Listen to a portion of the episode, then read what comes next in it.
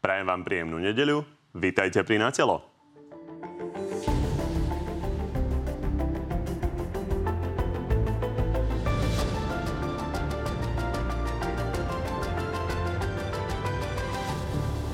Slovensko čaká, tomu bude po minulotýždňových voľbách vládnuť. Prvú šancu na zostavenie kabinetu dostal od prezidentky napriek ich vzájomným sporom Robert Fico. Úloha hlavy štátu je rešpektovať výsledok demokratických volieb a zabezpečovať riadny chod ústavných orgánov. Z tohto dôvodu dnes poverím zostavením vlády predsedu strany Smer Najväčšiu šancu na vznik má vláda Smeru, Hlasu a SNS. Dohodnutá ale zatiaľ nie je. A otázkou ostáva aj to, kto by v nej bol premiérom. Záujem má Robert Fico aj Peter Pellegrini.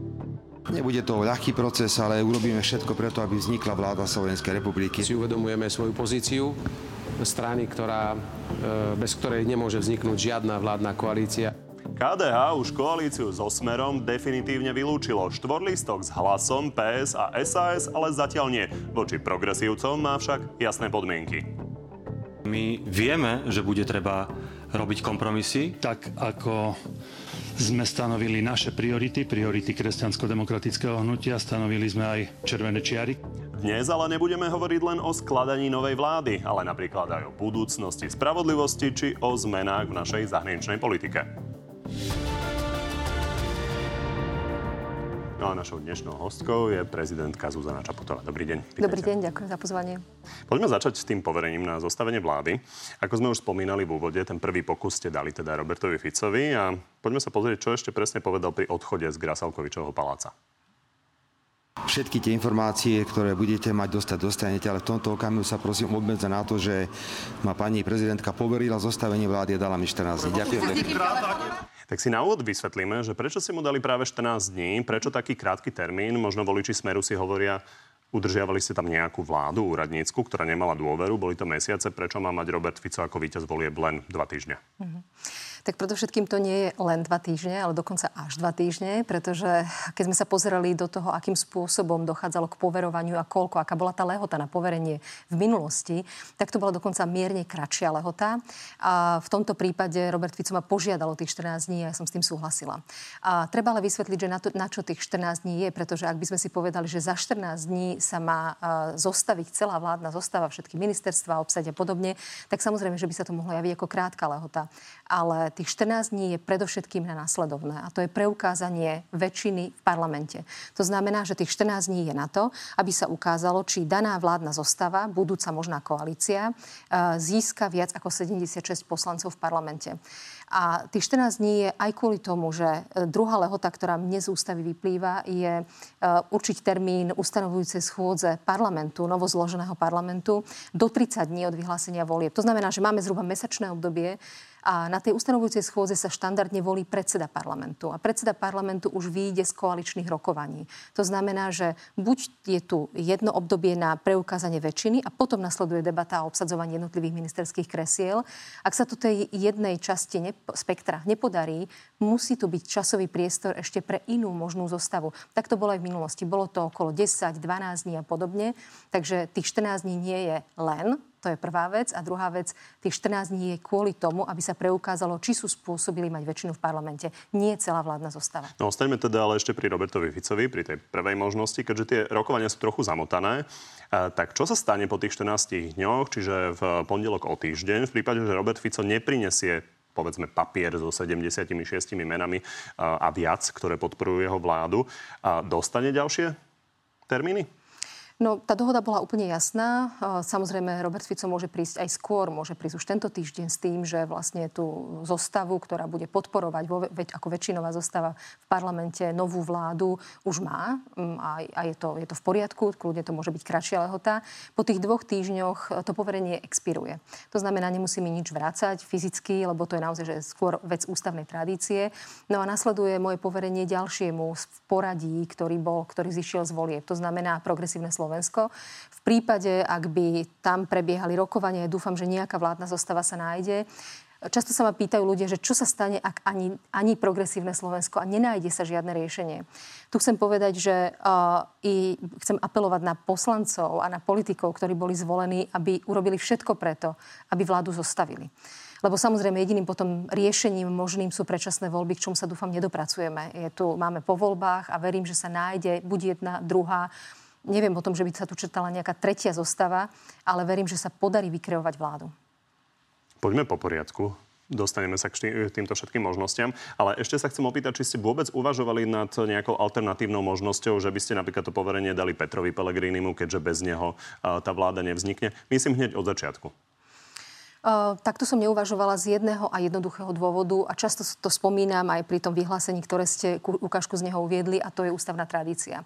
Sme mladá demokracia, máme, máme ústavu, máme ústavný text, ale popri tom máme niečo ako nepísané ústavné pravidlá. To sa nazýva ústavnou tradíciou, ktoré sa majú prelamovať iba naozaj zo závažných dôvodov. Na teraz žiadne závažné dôvody na nedodržiavanie ústavnej tradície nevidím. Práve preto som rešpektovala to, že som poverenie odovzdala Robertovi Ficovi ako predsedovi strany, ktorá získala najviac hlasov a takto by som pokračovala v poradí demokratickej legitimity, ktorá vzýšla z volieb.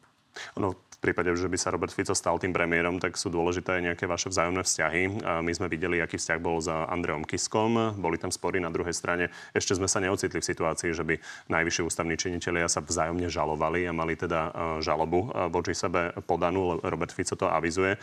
Ako to bude vyzerať v prípade, že by sa Robert Fico stal premiérom? Rozprávali ste sa aj o tom, ako upokojiť tú situáciu? Nerozprávali sme sa o našich osobných vzťahoch.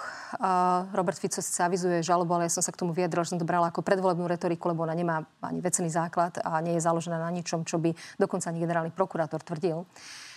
V každom prípade tie naše vzťahy sú zložité, to nepopieram, najmä kvôli tomu, že dlhodobo čelím útokom nielen od neho, ale aj ostatných politikov tejto strany. Ale to, čo chcem povedať, je, že politiku vnímam od začiatku, od svojho zvolenia ako verejnú službu. To znamená, že ako prezidentka si plne uvedomujem, aké sú moje povinnosti a ide úplne bokom. Aj pri stretnutí, aké sme absolvovali minulý týždeň v pondelok s Robertom Ficom, e, nejaké moje osobné dojmy, pocity alebo čokoľvek, bolo to vo výsledku praktické a pragmatické rokovanie. Ja si uvedomujem, aké mám e, povinnosti z hľadiska ústavy a tieto si budem plne plniť. Takisto, ak by bol um, on výsledkom tých koaličných rozhovorov predsedom budúcej vlády, uh, budem to rešpektovať, uh, pretože to je rešpekt kvôli voličov, ktorí vo voľbách rozdali karty. Zhovarali ste sa, ale teda keď nie o žalobách, tak minimálne o tom, akým spôsobom tie vzťahy možno utlmiť a tie konflikty utlmiť? Tentokrát, alebo t- pri tomto rokovaní sme sa o našich osobných vzťahoch nerozprávali. A možno sa vlastne v nejakej ako keby nevypovedanej rovine naznačovalo to, že sme pri tom rokovaní boli spôsobili obaja pristúpiť k našim povinnostiam vecne a pragmaticky, čo pre mňa definuje to, čo som nazvala verejnou službou. Pôsobil Robert Fico ako niekto, kto má už tú väčšinu? Ja by som, ja rozumiem, že to je lákavé, ale jednak by to bolo čisto subjektívne, keby som sa vyjadrovala k môjim dojmom z tých jednotlivých rokovaní. A zároveň sa snažím byť férová v tom, že to, čo prebehne na štyri oči, nevynášam ani z hľadiska informácií, ani z hľadiska mojich dojmov. Dobre, tak poďme od dojmov vyslovene k výrokom. Posuniem sa k ďalšiemu lídrovi ďalšej strany, aj to Igor Matovič. S tým ste sa už stretli a on teda povedal v zásade dve posolstva po tom, čo vyšiel teda zo, toho stretnutia s vami, že vám opäť vytkol, že ste ho nepodržali počas pandémie. Tam cítite voči nemu nejakú dlh, lebo on to stále opakuje? Necítim žiaden dlh a toto prebehlo v podstate veľmi rýchlo, pretože on mi povedal toto, ja som mu povedala moje videnie situácie, vrátanie tých čísel, ktoré sme mali hrozné a, a prečo som nesúhlasila s niektorými krokmi pri riadení pandémie a navrhla som mu, že sa na tej hodnotení tej minulosti my dvaja určite nezhodneme a nechajme to na niekoho, kto nie je v tom osobne zainteresovaný. A, takže toto prebehlo pomerne rýchlo. A, máme na to prirodzene diametrálne odlišný názor na to, ako bola manažovaná pandémia a aké boli jej výsledky. No a druhé dôležitejšie posolstvo je, že Olano hovorí, že oni idú do opozície, pretože okrem iného podľa nich ani žiadna štvorkoalícia vôbec nebude, lebo hlas Smera SNS sú už vlastne dohodnutí. Toto vidíte podobne ako on? To, že idú do opozície a že sú už vlastne niekto, že je dohodnutý? To, že ide do opozície, e, konštatoval, takže to predpokladám, že sa to už nezmení, ale on tvrdí, že vlastne e, nemá zmysel žiadnym spôsobom e, tu nejakým spôsobom analyzovať, že či vznikne štvorkoalícia, lebo on hovorí, že tá dohoda už je a tým pádom je to vlastne len nejaké simulovanie nejakého jednania. Potom má iné informácie, ako máme zrejme my všetci ostatní, pretože zatiaľ z toho, čo preniká e, z kuluárov, je, sú možnosti, ktoré uh, hovoria v prospech, potenciálne prospech obidvoch uh, možností. Zároveň ale musím povedať, že je jasné, že strana Smer ako strana, ktorá vyhrala voľby, tie karty rozdáva a má prirodzene vysokú mieru motivácie z rôznych dôvodov tú vládu zostaviť. Takže ja teraz nebudem vyjadrovať k väčšej alebo menšej pravdepodobnosti jedného alebo druhého nového modelu, ale, ale nevidím tu nič také. To, keby, keby Robert Fico v pondelok prišiel a povedal mi, že máme to, mám 76, vtedy by platili slova Igora Matoviča. Ja sa nepýtam na pravdepodobnosti a samozrejme e, vaše odhady asi by ste ich nepovedali, ani keby ste ich naozaj mali, ale ide tu o to, že vašou úlohou je teda naozaj zabezpečovať e, chod ústavných orgánov a ide o to, že či Peter Pellegrini podľa vás reálne takúto možnosť zvažuje, že by vytvoril koalíciu s hlasom PS, KDH a SAS, lebo z toho vyplýva vyplýva aj to poverenie pre Michala Šimečku, o ktorom hovoríte, že môže prísť. Mm-hmm. A ide o to, že či to nie sú nejaké vzdušné zámky, ktoré by vlastne len predlžovali celý ten proces. Či je to realita, alebo je to niečo, čím si iba Peter Pellegrini zvyšuje svoju váhu Roberta Fica. Rozumiem. Keďže som povedal, že nebudem vynášať informácie z rokovaní, budem vychádzať z verejných vyhlásení, vrátane verejných vyhlásení Petra Pellegriniho. No a z toho, čo povedal, povedal, že je pripravený rokovať e, aj v rámci štvorkoalície a mať tam nejaké nároky, ktoré si oni medzi sebou povedia. Takže ak má mám dôverovať jeho verejným vyhláseniam, tak sa javí, že tejto možnosti dáva takisto šancu. No a keď ideme teda k Michalovi Šimečkovi, tak je úplne jasné, že pokiaľ Robert Fico do ďalšieho pondelka, myslím teda do toho pondelka, ktorý bude o 7-8 dní a nestihne priniesť tú 76, tak Michal Šimečka dostane teda to, toto poverenie do rúk a bude skladať vládu. Áno, je to logická, logická postupnosť, e, pretože je to strana, ktorá skončila druhá vo voľbách ako som povedala, prvú šancu dostáva víťaz volieb a iba v prípade, ak sa mu nepodarí získať nadpolovičnú väčšinu v parlamente, lebo aj to je spôsob, akom sa zabezpečuje riadnych od ústavných orgánov. Vláda potrebuje mať nadpolovičnú väčšinu v parlamente, aby do tých 30 dní, keď predloží programové vyhlásenie, čo je prvá skúška toho, či tú väčšinu má alebo nie, ale aj pre praktický výkon vládnutia musí mať väčšinu v parlamente. Takže toto je to, prečo sa, prečo prezident alebo prezidentka, človek, ktorý je v tejto pozícii, vyžaduje vlastne preukázanie väčšiny v parlamente. Vy ste právnička, tak možno bližšie bližšie vysvetlite občanom, ako to majú vnímať z pohľadu toho, aké dôležité je to poverenie. Lebo ono to vyznieva ako symbolické gesto, vzhľadom na to, že strany si vyjednávajú medzi sebou, ako ich napadne bez ohľadu na to, kto má v rukách poverenie od vás. Takže do akej miery je to symbolika a do akej miery je to reálne niečo podstatné? Je to oboje. Na jednej strane je to symbolika v tom, že eh, ten človek eh, získava od prezidentky alebo prezidenta mandát na vyjednávanie ako číslo jedna. Samozrejme to nevylučuje to, čo sa deje aj teraz, že strany medzi sebou vyjednávajú v rôznych formáciách. Ale faktom je, že ten, kto má poverenie, má prvú šancu zostaviť vládnu väčšinu, alebo teda získať väčšinu v parlamente. A je to prvý človek, s ktorým sa ja budem aj rozprávať o tom, či tú väčšinu má. To znamená, je to pre mňa prvý partner ohľadom zostavovania budúcej vlády. Je to prvý partner, s ktorým ja potom sa rozprávam ďalej o tom, aká, aké zloženie by tá vláda mala mať, aká je predstava o premiérskom kresle a podobne. K tomu sa ešte dostaneme. Poďme ale ešte prejsť postupne tie strany. K Slovenskej národnej strane by som sa rád dostal k Andrejovi Dankovi. S ním sa idete stretnúť v pondelok. Ale už teraz je jasné, že vlastne vy sa idete stretávať s niekým, kto je vlastne iba jediný člen Slovenskej národnej strany eh, v parlamente. Keďže do poslaneckého klubu SNS, tu to vidíme, sa prekruškovalo množstvo eh, rôznych osobností, rôznych eh, subjektov. Vidíme, že tam máme ľudí, ktorí boli v národnej koalícii alebo sú, sú v živote národnej strane vlasti Martina Šimkovičová, tu si pamätáme, že bola dokonca v Sme rodina. Do akej miery idete s Andrejom Dankom sa zhovárať aj e, o tom, že aká stabilná by bola taká väčšina v prípade, že by sa do nej zapojil? Je to niečo, čo chcete riešiť? Je to niečo, na čo sa určite spýtam, ale riešiť to nepotrebujem. Predovšetkým, ten, kto to potrebuje riešiť, je niekto, kto chce počítať so stranou s týmto zložením, ako s jej podporou v rámci budúcej vlády. Čiže je to skôr otázka, a viem, že je to predmetom samozrejme riešenia, ako keby miera stability e, zo skupenia, ktoré nemá stranickú príslušnosť alebo členstvo v strane SNS. Takže je to predovšetkým e, ako keby úlohou e, lídra, s ktorým komunikujem lídra víťaznej strany Roberta Fica, do akej miery on tú stabilitu od nich môže očakávať alebo nie. Čiže to už by bolo nad rámec vašich právomocí, aby ste riešili stabilitu do, budúcej Dokonca by som väčšiny. povedala aj nad rámec, do istej miery samozrejme, že ma to zaujíma, ale predovšetkým ten, kto to potrebuje vedieť, je budúci premiér. A takisto vo výsledku on je môj partner na debatu ohľadom toho, či budúca vláda bude alebo nebude mať väčšinu v parlamente. Poďme ešte ku KDH. S Milanom Majerským ste sa už stretli. Ten už vlastne vyhlasoval, že vidí svoju stranu skôr v opozícii. Na druhej strane potom bolo v piatok rokovanie predsedníctva KDH a to povedalo, že nechajme si teda ešte otvorenú tú možnosť tej štvorkoalície, aby sa teda ešte mohlo vyjednávať. Zároveň ale dodali, že teda majú úplne jasné e, červené čiary e, voči PS. Ak by sa náhodou dohodli a vy by ste vymenovávali takúto vládu, tak by ste sa zaoberali aj tým, či o rok, o dva nepadne na registrovaných partnerstvách alebo interrupciách?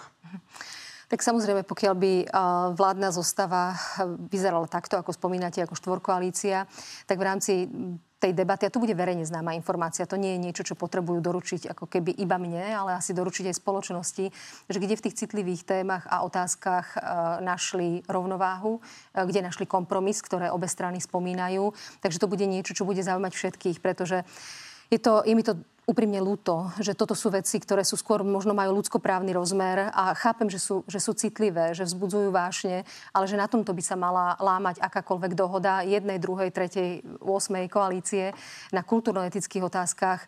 Myslím, že to, čo máme pred sebou a čo je veľkou výzvou aj pre napríklad tieto strany, je predovšetkým zbaviť túto debatu akéhokoľvek napätia, nenávisti, zneužívania v politickej kampani, naučiť sa o nej komunikovať. Pričom môj postoj k týmto témam je dlhodobo známy nami. Mali by ste osobnú obavu, že keby ste takú vládu vymenovali, tak sa rozpadne práve na takejto téme? Uh, dúfam, že nie, že ak oni nájdu rovnováhu, ak by táto varianta teda zvíťazila, oni nájdu rovnováhu a nájdu, nájdu to riešenie, nájdu to, čo nazývajú kompromismi alebo prípadne ústupkami, je to predovšetkým na nich. Oni tú istotu potrebujú. A potom v druhom rade ju potrebujem samozrejme mať ja a naši občania, že to nebude na dva týždne, obrazne povedané, že našli zhodu a dohodu na tom, a to bude kľúč. Podľa mňa to sa nedá obísť v stranách, ktoré by prípadne tvorili štvorkoalíciu. Práve tieto otázky budú musieť vyriešiť spôsobom, ktorý jednak im a ich voličom dá istotu a zároveň to bude signál istoty smerom k verejnosti. Ja tie otázky kladiem eh, kvôli tomu, že eh, slovenský prezident má na jednej strane pomerne obmedzené právomoci a na druhej strane je eh, volený priamo občanmi. To je tá mm-hmm. zmena, ktorá prišla a tým pádom sú tam logické očakávania. Možno jednej strany, ktorá by chcela, aby ste nerobili takmer nič a potom tej druhej, aby ste robili toho čo najviac. Hovorili ste o tej možnosti, že by bol nejaký pad. Mm-hmm. V prípade, že dokedy sa nepodarí zložiť vládu, tak chcete do, ňo, do toho nejako viac zasahovať? No, uh, možno treba nakresliť ako keby abstraktnú situáciu, ktorá ja dúfam, že nehrozí. A to je to, že by sa nenašla žiadna vládna väčšina. Uh, opätovne zopakujem to, že ako prvé je, že opätovne by som žiadala politických lídrov, aby sa pokúšali nájsť väčšinu v parlamente a predsa len vládu zostaviť. Ale ak by sa stalo to, čo sa stalo už aj v mnohých iných krajinách, tak je potom znova iba na parlamente, aby určil termín predčasných volieb. A to teraz sme veľmi, veľmi predbiehame. Dúfam, že k ničomu takémuto Slovensko nesmeruje a že v priebehu niekoľkých dní, týždňov sa vykreuje e, vládna väčšina. V každom prípade e, slovenský právny poriadok je postavený tak, že Slovensko nemôže existovať bez vlády. To znamená, že pod tým všetkým by pokračovala vláda odborníkov. To musí byť jednoducho zabezpečené, to bez toho sa inak nedá. Parlament by zasadal v novom zložení, ale musel by nájsť novú vôľu 90 na to, že by určil vlastne ako keby ďalšie pokračovanie. Teraz sme veľmi predbehli, dostávam často otázky na túto tému, ale verím, že toto nehrozí, že sa z tých volieb podarí vytvoriť väčšinu a teda vládu. Zatiaľ sa v každom prípade teda javí ako najpravdepodobnejšie najlepšie teda tá kombinácia smeru hlasu a SNS. V prípade teda, že by Robert Fico bol premiérom, tak budete vedieť s ním vychádzať napriek vašim predchádzajúcim sporom. Um, možno by som trochu uh, upresnila moje predchádzajúce spory. Uh, neviem, či je to presné vyjadrenie, pretože toľko útokov, ktoré smerovalo na moju osobu, skúsme nájsť útoky osobného charakteru, uh, založené na nepravdivých informáciách, ktoré smerovali odo mňa k nemu. Ak tam také boli, nie som si ich vedomá, nevylučujem, tak je to obrovský nepomer. Som objektom sporu, uh, ja nie som v spore. Podala som žalobu, to je pravda, to je právna rovina. Dlho som váhala, podala som po vyše 4 rokoch, možno 3 rokoch toho, ako som sa to snažila zvládnuť a vnímať iba ako politický boj. Vyhla som sa trestnému postihu, nechcela som kriminalizovať, bolo to možno riešiť aj touto cestou. Civilná žaloba, kde nežiadam ani euro. Ide mi o to, aby možno po rokoch uh, bolo jasné, že všetky informácie o americkej agentke, Sorošovej slúžke a iné uražlivé a hanobiace vyjadrenia nepatria do politického priestoru. Takže toto mám za sebou, urobila som tento typ právneho kroku a ako som povedala pred chvíľou, a ja musím byť profesionál. Ja tam nie som kvôli sebe, aby som si tam riešila ja nejaké osobné spory. Jednoducho budem postupovať tak, ako doposiaľ, v zmysle ústavy, robiť kroky, ktoré sú potrebné na to, aby tí, ktorí volili či ich, alebo mňa, boli, boli uspokojení tým, že sa tu naozaj vládne v zmysle, že sa tu robí verejná služba. A akékoľvek osobné spory, to je to, čo tej politike na Slovensku totálne podráža nohy. To je to, čo štiepi spoločnosť, to je to, čo nás stavia na barikády. Z mojej strany je možné očakávať vecný prístup v súlade s ústavou. To je všetko, čo k tomu môžem povedať. Ja do toho vnášať osobný rozmer nebudem. Poďme to posunúť o krok ďalej od toho, že teda potrebujeme nájsť premiéra a väčšinu pre ňoho, do toho, že budete vymenovávať potom teda prípadných ministrov a nominantov na ministrov. A otázka znie, že ako aktívne vlastne k tomu mhm. budete pristupovať, lebo Andrej Kiska v roku 2018 sa rozhodol vstúpiť napríklad do nominácie na ministra vnútra, bol to Jozef Ráš, vynútil si teda zmenu a prišla nová nominácia Tomáša Druckera, ktorý sa tam teda dlho neobhrial, ale fakt je, že mhm. Andrej Kiska toto urobil a toto sú očakávania voči vám zo strany favoritky hlasu sú práve na túto funkciu Denisy Sakovej či bude tam mať nejaké výhrady voči nejakým nominantom, je otázne. Robil to pán Kiska v roku 2018. Sama som z toho, z toho bola súčasťou, že jednoducho si vyberal ľudí, ktorých vymenuje alebo nevymenuje na konkrétne ministerstva. Stalo sa to. Ja len dúfam, že pani prezidentka takto do toho zasahovať nebude. Budete či nebudete? No, ja by som najskôr vysvetlila to, že čo vlastne v zmysle ústavy prezident alebo prezidentka v takejto situácii môže a čo nemôže. A treba na začiatok povedať, že a, tie moje možnosti z hľadiska ovplyvňovania výberov ministrov nie sú nekonečné. To poprvé. Po druhé, a teraz vychádzame jednak zo znenia ústavy, ktoré v tomto striedme, ale skôr z judikatúry ústavného súdu, ktorá za tie roky sa nazbierala. Po druhé, ani zďaleka prezident alebo prezidentka nemá iba notariálnu e, povinnosť alebo právomoc. To znamená, nie je iba poštárom vôle medzi navrhovateľom a príslušným kandidátom na ministerský post. To, čo ale prezident alebo prezidentka môže urobiť, je e, odmietnúť príslušného nominanta v prípade, ak sú tam závažné dôvody, ktoré sa týkajú osoby konkrétneho nominanta na ministerský post. Viem, že to znie abstraktne a veľmi ťažko sa to uchopuje v konkrétnej, konkrétnej situácii, lebo sa to musí týkať osoby uh, toho kandidáta ale uh, bolo by to posudzované presne v kombinácii ku konkrétnemu postu. Povedzme si príklad, aby som nebola taká ako keby abstraktná, možno príliš právnická. Osoba obvinená, ktorá e, by mala byť napríklad ministrom vnútra, pod ktorým je policajné prezidium alebo policajný prezident, toto by som považovala za veľmi spornú nomináciu. A ostatné veci sa ťažko uchopujú, ale... Dobre, tak skúsme to cez konkrétne pojmy, aby sme mali predstavu. Čiže e, keď sa bavíme teda o ministroch všeobecne, tak prekážkou a menovania je obvinenie, obžaloba alebo podozrenie? Čo by bola tá to kritérium? To čo, je, to, čo je dôležité povedať, je, že uh, môžu to byť napríklad tieto prvky, ktoré vy ste povedali. Zároveň, uh, keď hovoríme o napríklad profesionálnych výkonoch alebo vlastnostiach, je iné, keď menujete generálneho prokurátora, kde sa očakávajú profesionálne vlastnosti z hľadiska znalosti toho odboru minister kľudne môže byť dobrý manažer, ktorý sa obklopí odborníkmi, či má mať jazykové znalosti. Podľa ústavných právnikov, ak by som niekoho odmietla na základe týchto kritérií, bolo by to už nadpráca zo strany prezidentky alebo prezidenta. Teraz abstrahujem od toho, kto je tam aká osoba. Ale teda je to ďaleko od toho, že by bol iba poštárom vôle medzi navrhovateľom a konkrétnym ministrom. Tak aby sme tomu rozumeli, teraz keď odídeme od e, teda možných nejakých trestnoprávnych e, postov, čiže v prípade, že by to bol človek, ktorý podľa vášho názoru o tom rezorte vôbec nič nevie a nevie ho riadiť, tak by ste ho menovali. To tiež nie je úplne jasné. Lebo je to subjektívna vec, samozrejme. Je to subjektívna vec, presne tak. Tak to musím povedať, že uh, keď som menovala už dve vlády, Uh, tak, no, keď nerátam úradnícku vládu, samozrejme, kde som sa mohla podielať na kre- kreovaní spolu s pánom premiérom, ale ja som túto možnosť aj využila. Uh, nedostalo sa to na stránky novín, ale spoločne s predsedom príslušnej politickej strany, ktorá nominávala daného kandidáta alebo kandidátov, sme mimo médií a vysvetlila som, v čom vidím problém s daným kandidátom a veľmi konsenzuálne došlo k zmene. Takže je možné, že v zákulisí sa udejú niektoré zmeny, ktoré nebudete komunikovať. A teraz poďme teda vyslovene k tomu obvineniu a prípadnej obžalobe.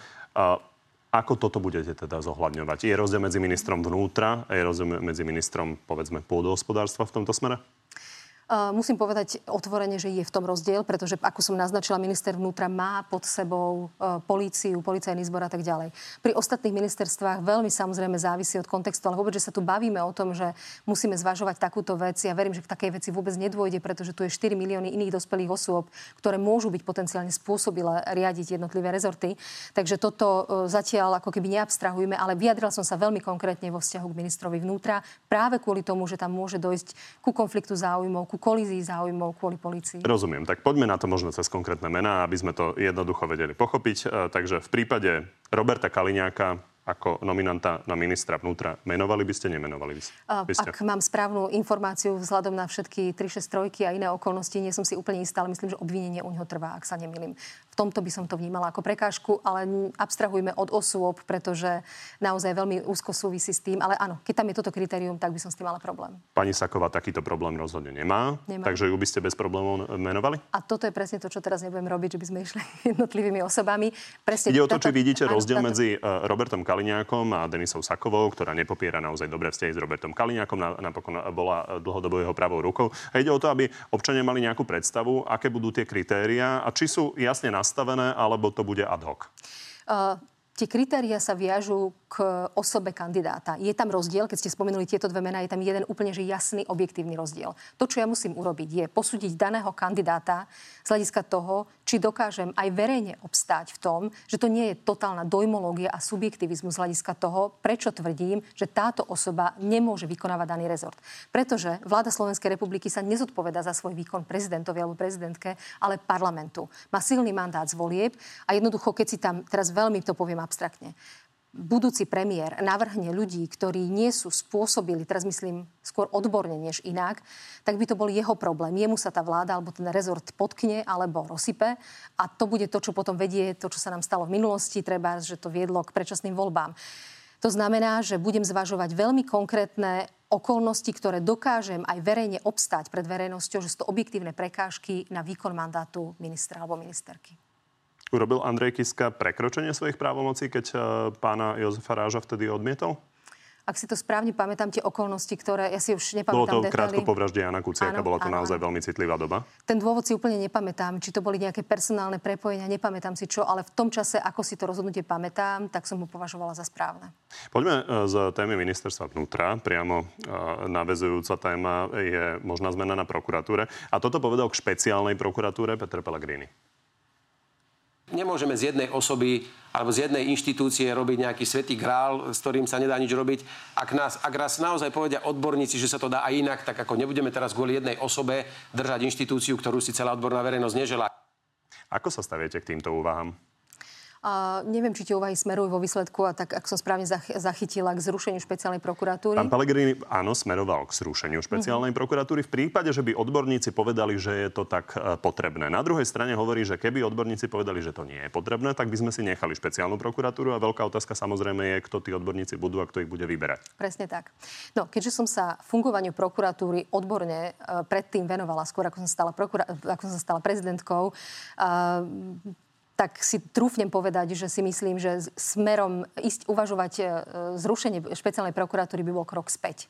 Je to inštitút, ktorý sme prevzali e, ako inšpiráciu a dobrého fungovania zo zahraničia a ja si myslím, že sa etabloval a ja si myslím, že preukazuje to, že takáto inštitúcia má zmysel vrátanie špecializovaného trestného súdu.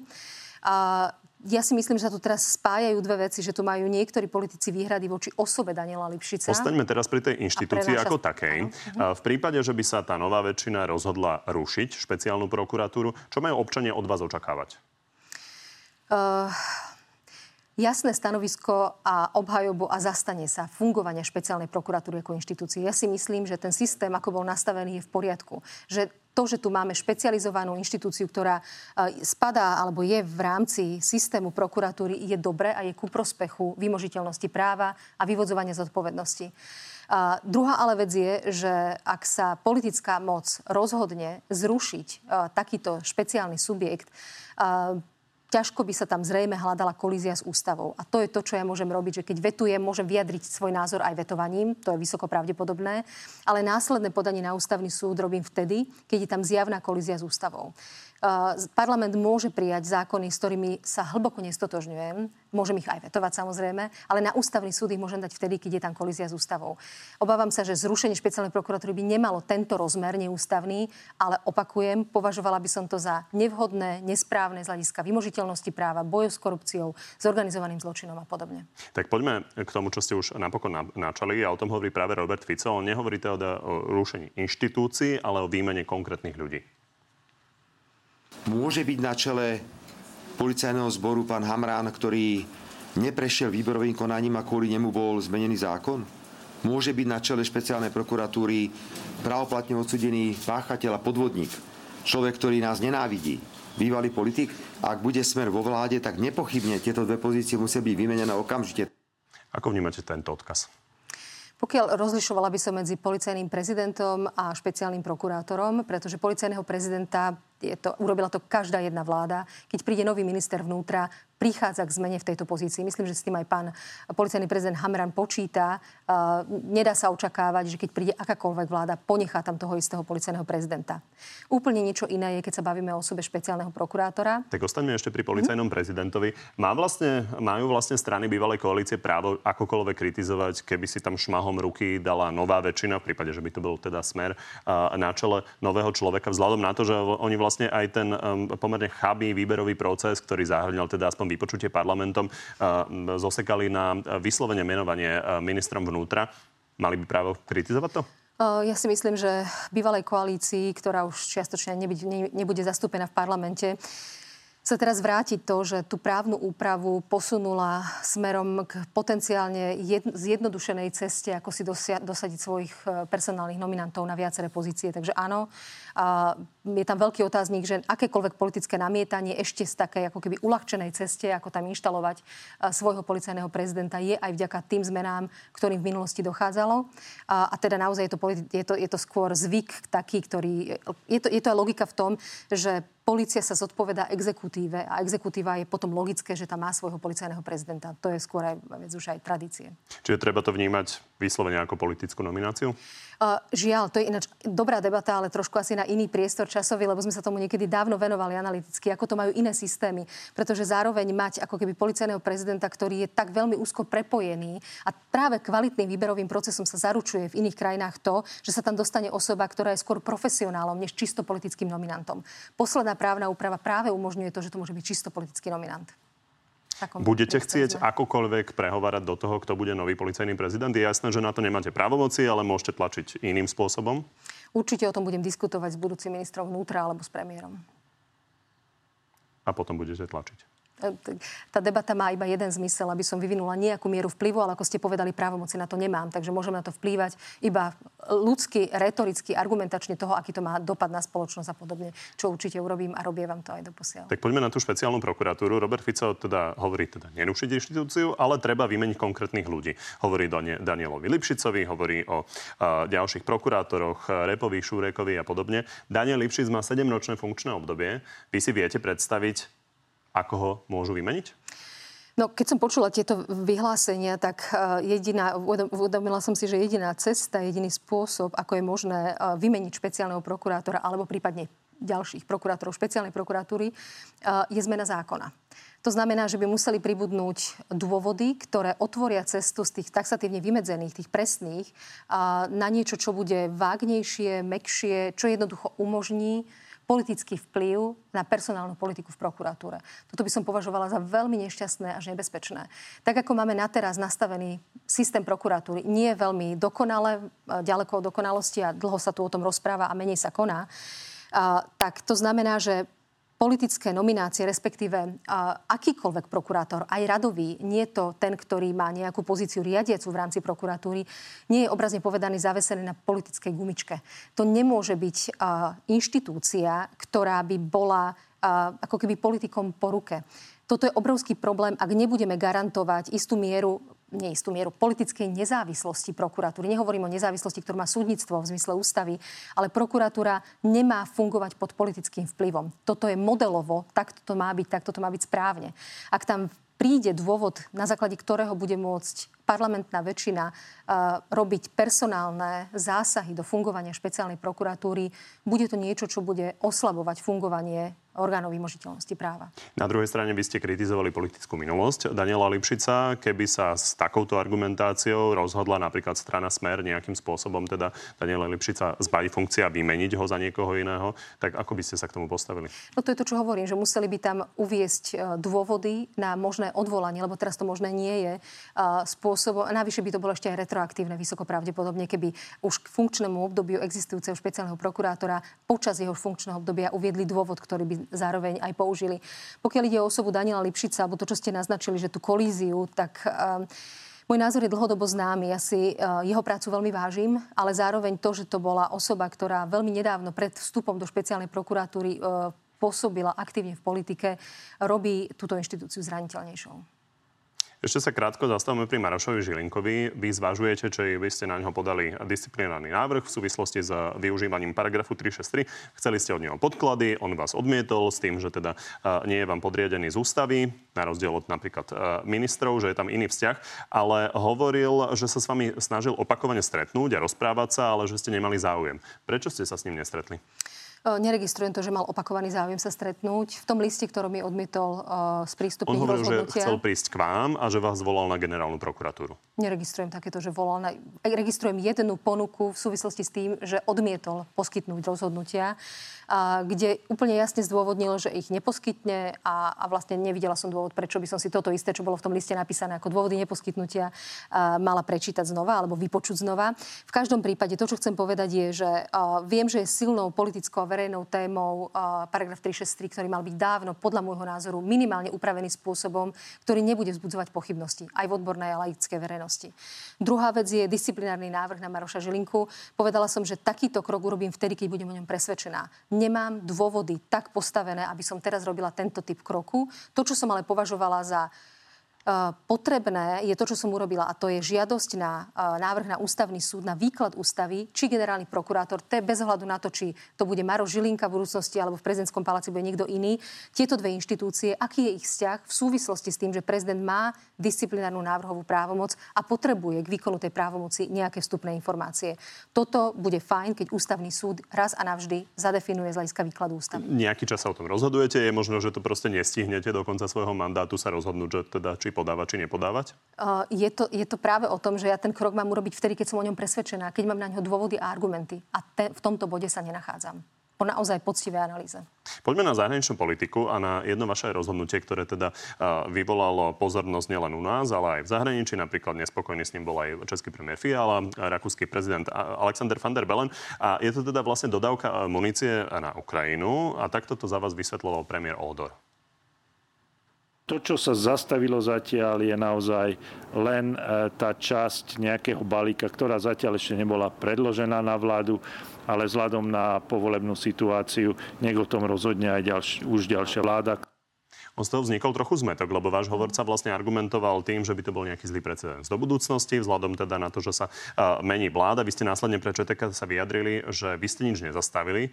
Tak to trošku vyzerá, že ste sa rozhodli a potom ste to zmenili, mm. lebo ste sa zlákli tých reakcií, ktoré prišli. Je to ďaleko jednoduchšie. V prvom rade to nie je právomoc prezidenta alebo prezidentky rozhodnúť o vojenskej pomoci. Dokonca ani vláda, ktorá nemá dôveru v parlamente a ako isto viete, mnohé veci jej musím dávať súhlas k tomu, aby o nich mohla rozhodnúť, k takémuto kroku vláda ani môj súhlas nepotrebuje. To znamená, že tvrdenie, že som zastavila nejakú vojenskú pomoc, nesedí, pretože som o tom vôbec nemala možnosť rozhodnúť. Ale prebehla debata medzi mnou a pánom premiérom, a, kde sa ma pán premiér chcel spýtať na názor, čo si o tom myslím a predostrel mi svoje videnie tej situácie a ja som na konci toho mohla povedať iba to, že s ním súhlasím.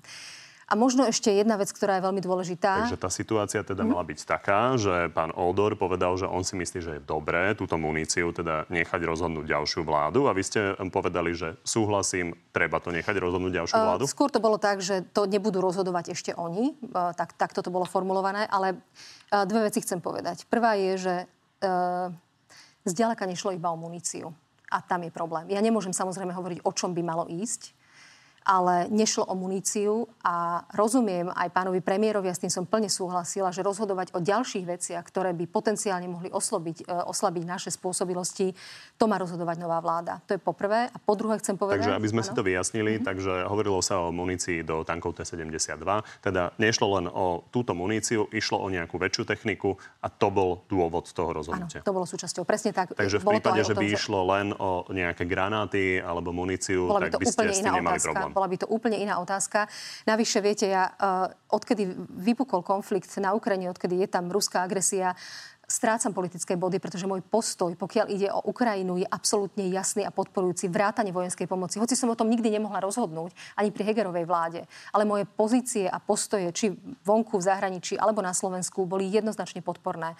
Je také zvláštne, že teraz mám vysvetľovať, že som zastavila niečo, čo som nezastavila a naozaj nejednalo sa. To, kde sa to lámalo, to nebolo len o munícii. Na druhej strane samozrejme náplňou práce prezidenta nie je získavať uh, politické body, Presne. ale naozaj rozhodovať uh, v prospech uh, občanov. A občania majú na toto dlhodobo uh, väčšinový názor, takže neposielať uh-huh. uh, pomoc uh, na Ukrajinu v podobe vojenskej pomoci.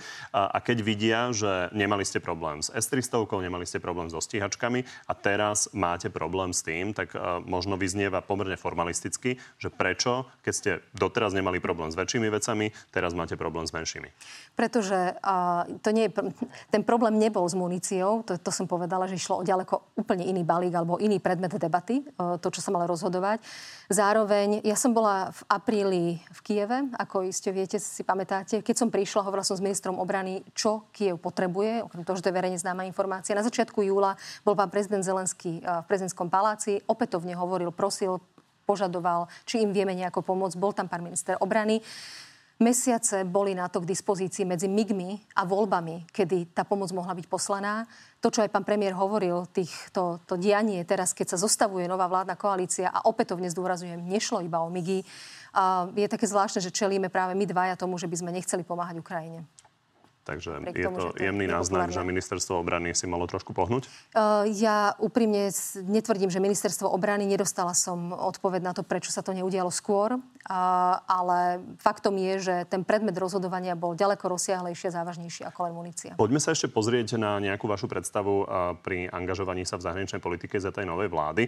Napríklad samity Európskej únie. Je vylúčené, že by ste vlastne sa rozhodli na ne chodiť kvôli tomu, že nebudete súhlasiť s tým, čo na nich chce presadzovať uh, nový premiér, budete mať rozdielne názory. Ono nie je to naša tradícia, ale z ústavy nie je úplne nemožné si ju takto vykladať.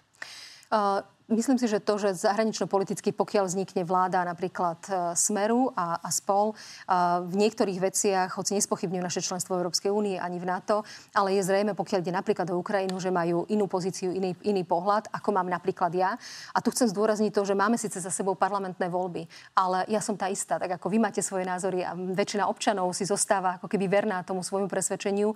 Ja som získala mandát v prezidentských voľbách. Je to mandát, ktorý je najsilnejší z hľadiska počtu hlasov, vyše milióna hlasov a moja zahranično-politická orientácia a presvedčenie sa tým nejako nemení.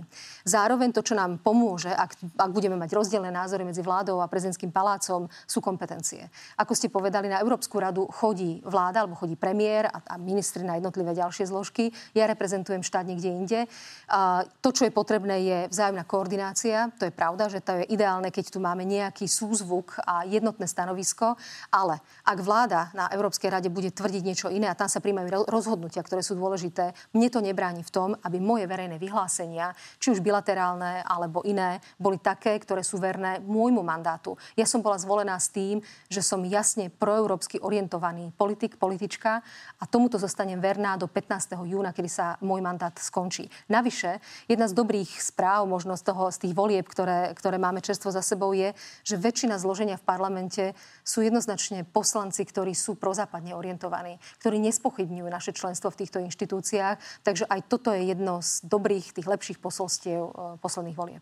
Takže v každom prípade nie chodiť na samity, ale povedzme uh, hovoriť vyhlásenia, ktoré budú v rozpore s tým, čo bolo povedané na tých samitoch zo strany premiéra. Ja reprezentujem politiku, vďaka ktorej som bola zvolená a ten názor sa parlamentnými voľbami nejako nekončí. On sa zmení, keď bude zvolený nový, nová hlava štátu v júni. Myslíte si, že ak by bola teda vláda zložená zo Smeru, Hlasu a SNS, a tak hlas bude tým garantom zahranično-politického ukotvenia, ako to on sám sa o sebe vyhlasuje?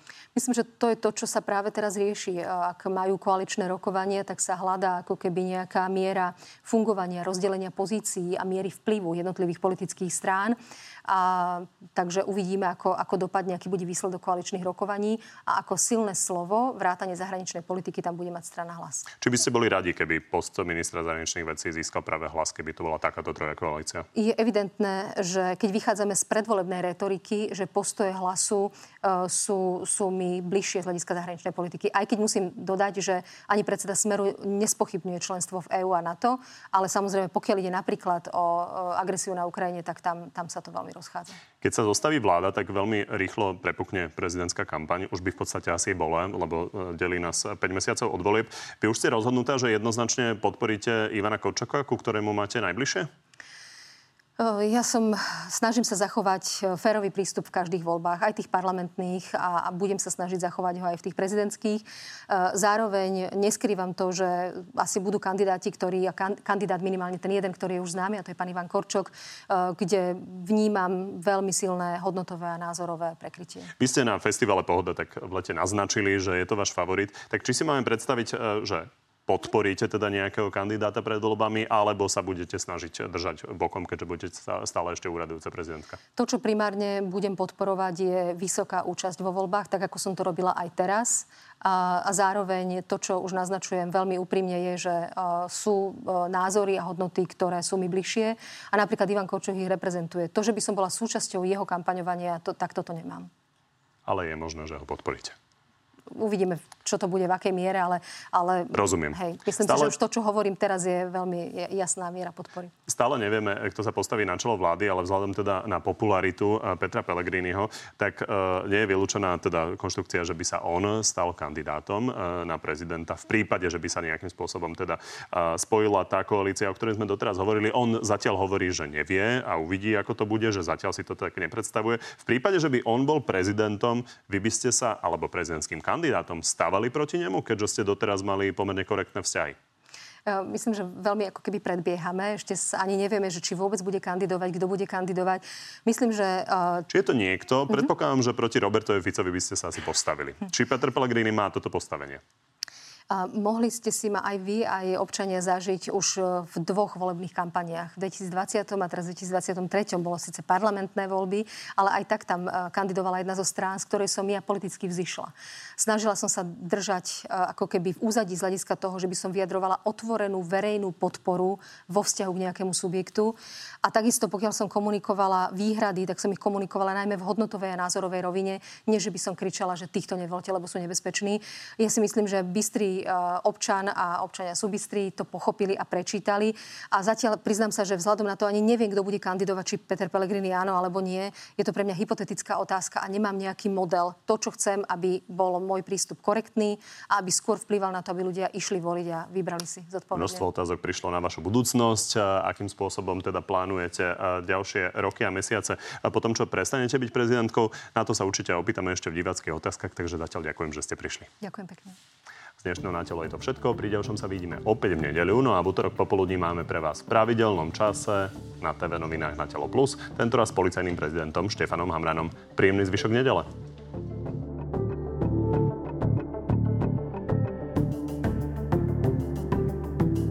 Takže poďme na divácké otázky. Začnem paldom. Prečo ste vládam bez dôvery parlamentu nechali priestor 9 mesiacov a víťazná strana vo voľbách dostala na jednanie o zostavení vlády len 14 dní?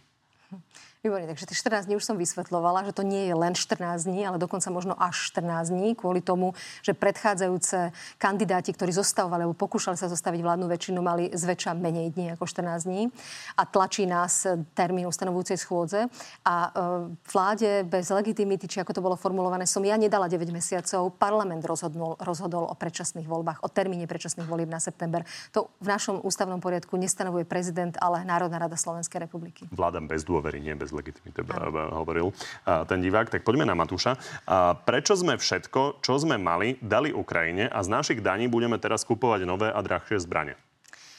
Nie je pravda, že sme im dali všetko, čo sme mali. To zďaleka nie, pretože to, čo minister obrany, ktorýkoľvek tam bol, či terajší alebo predchádzajúci, mali povinnosť strážiť, je to, aby sme si zanechali alebo zachovali spôsobilosti, ktoré potrebujeme pre obranu, alebo prípadne to, čo sme už nemali ani predtým, aby sa to zabezpečovalo okolitými krajinami, ako je Polsko, Česká republika, ktoré pomáhajú strážiť náš vzdušný priestor vzhľadom na zmenenú bezpečnostnú situáciu. Takže nie je pravdou, že sme dali všetko, čo sme mali. Dali sme veci, ktoré boli buď vyradené, ktoré sme nepotrebovali, ktoré mohli pomôcť Ukrajine, ale zároveň treba vždy dodať to B. To, že sme pomáhali Ukrajine, pomáhali sme aj sebe.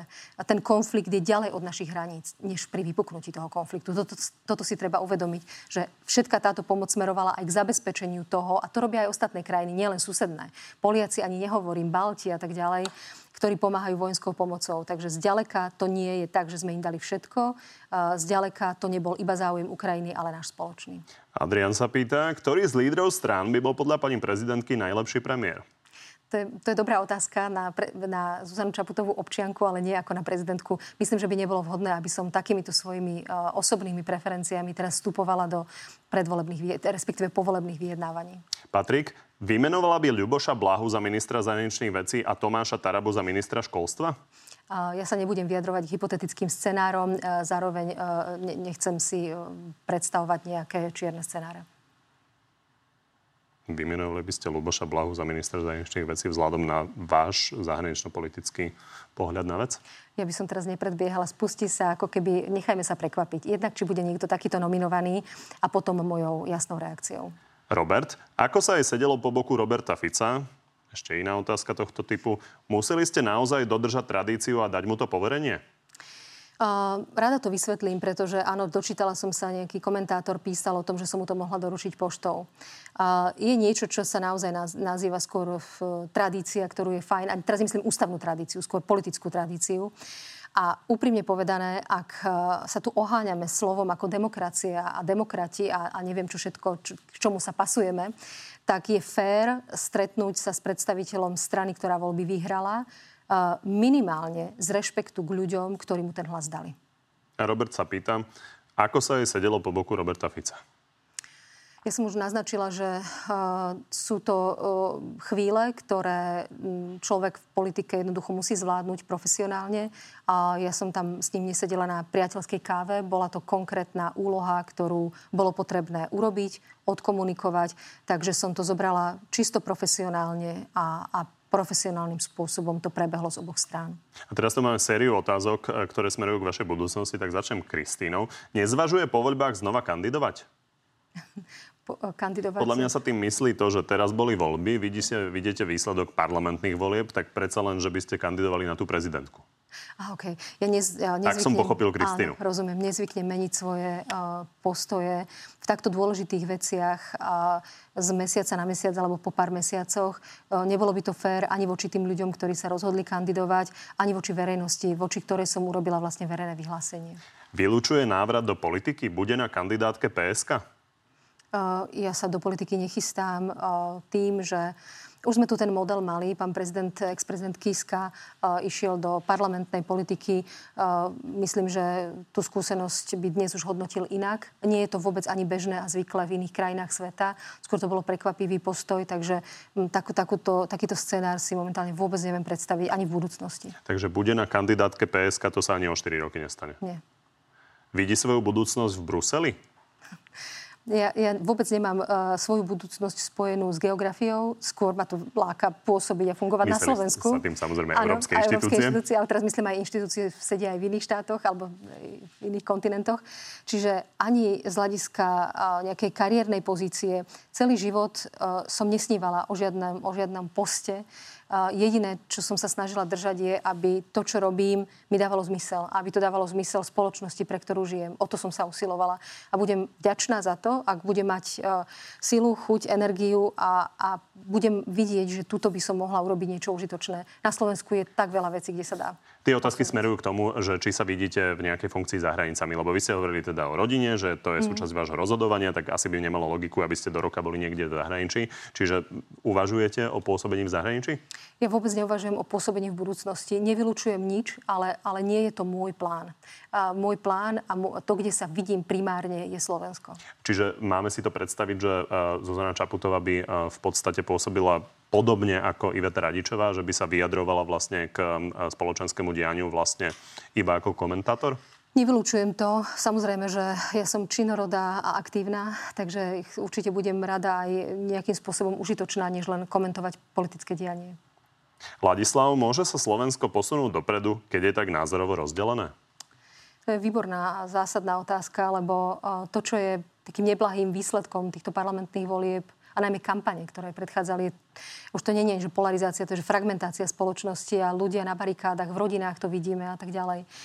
A, a naozaj ten hlavný alebo jeden z kľúčových determinantov toho, aby nejaké spoločenstvo sa mohlo posunúť dopredu, prekonávať krízy, ktorým čelíme a tak ďalej, je, že tam bude minimálna miera dôvery, kooperácie, komunikácie.